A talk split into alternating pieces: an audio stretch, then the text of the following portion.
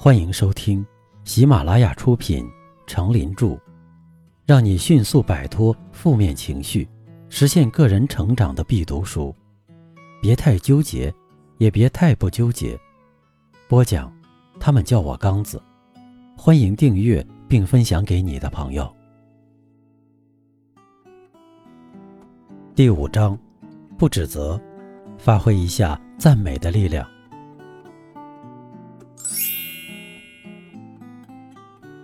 第八篇，赞美是生存的一种手段。现实生活中，很多人对那些拍马屁的人总是投之以鄙夷的目光，殊不知他们何曾没有拍过什么马屁呢？拍马屁无非是对他人的一种恭维，文雅点说是一种赞美，或者说拍马屁只是为了生存的一种手段，为了达到目的的一种谋略，为了求人办事的一种技巧。秦国有位难言妙说之士，名叫钟期。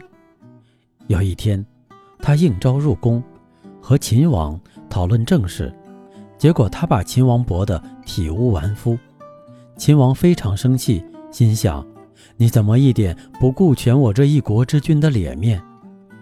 而钟期却不理不睬，缓缓走出宫去。秦王恨恨地说：不杀你这贼子，我誓不甘心。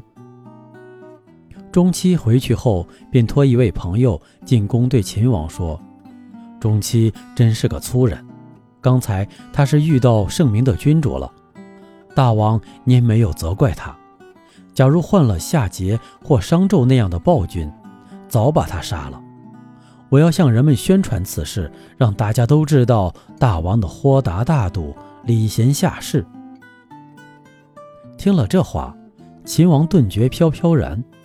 先生过奖了，钟期的话是很有道理的，我还要奖赏他呢。钟期的高明在于原则上毫不让步，但懂得在危险关头如何想方设法运用赞美之词，使自己逃避灾祸。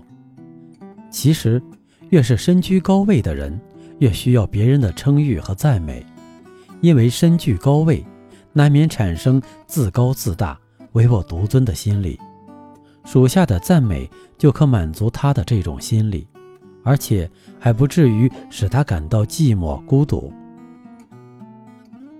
因此学会对那些居于高位的人给予赞美，分担他们那份沉重的孤独，用你的爱心去关心和温暖他那包裹着冰雪的心灵，他就会对你另眼看待，倍加重视。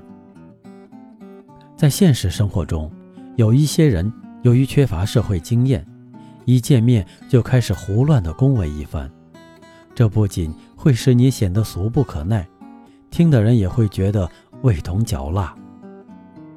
有一位教授带着他的助手到一所学校去讲学，该学校的教导主任专程到车站去迎接，眼见一位相貌堂堂的年轻人向他走来，教导主任便高兴地迎过去说：早就听人说教授相貌堂堂，一表人才，今日一见果真不凡，没想到你不光学问出众，人还如此年轻潇洒，真可谓是才貌双全啊。听了教导主任的这些话，年轻人的脸一下子就红了，不耐烦地说：教授在后面。教导主任往后一看，才发现原来教授只不过是一位身材矮小、相貌平平的老头子。教导主任的脸当时一下子就白了。接下来的几天里，再也没敢在教授和他的助手面前露过面，而且还落下一个大笑柄。赞扬他人不能毫无顾忌，没头没脑。如果你的赞美使双方都陷入尴尬，或者使人感到言不符实，其结果就会适得其反，成了敷衍了事的行为。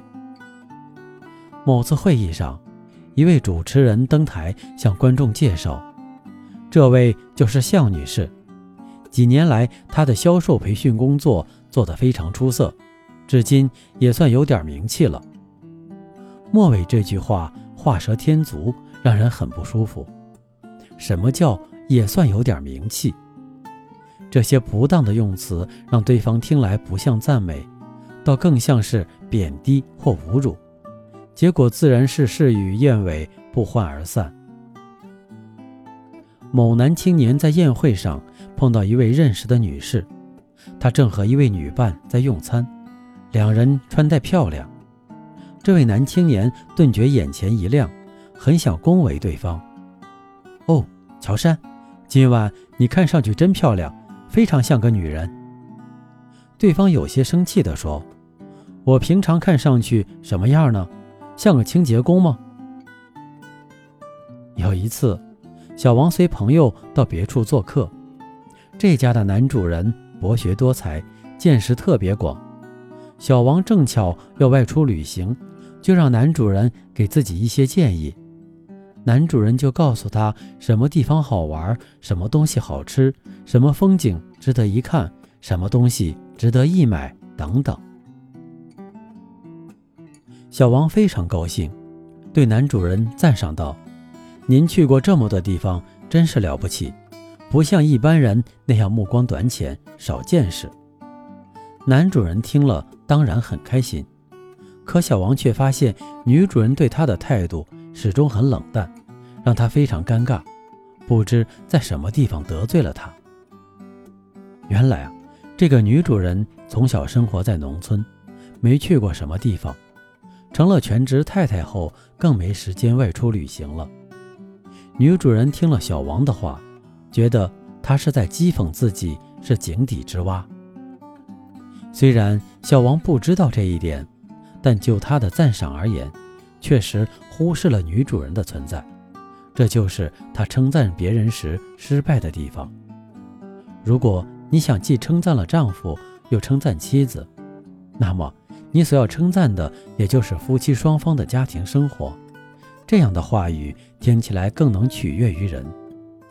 因为你再怎么了解这个男人，也不可能像他的妻子那样了解他。最了解一个男人的莫过于他的妻子。而如果你称赞其丈夫时言过其实，太过夸张，就会让妻子怀疑你的诚意，又会让人家怀疑你是否有讥讽之意了。这时如果他的妻子说，我怎么不觉得，诸如此类的话，就会让两个大男人都十分尴尬。总之，赞美是一瓶空气清新剂，能让对方为之精神振奋，美化你周围的气氛。但你也必须清楚，人与人的关系毕竟是错综复杂的，如果说话无所顾忌，就很可能将马屁拍到了马蹄上。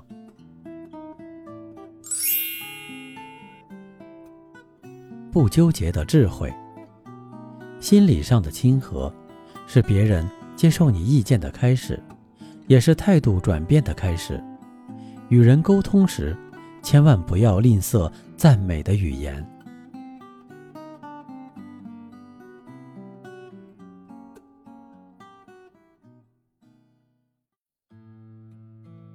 您刚才收听的是让你迅速摆脱负面情绪，实现个人成长的必读书，别太纠结，也别太不纠结。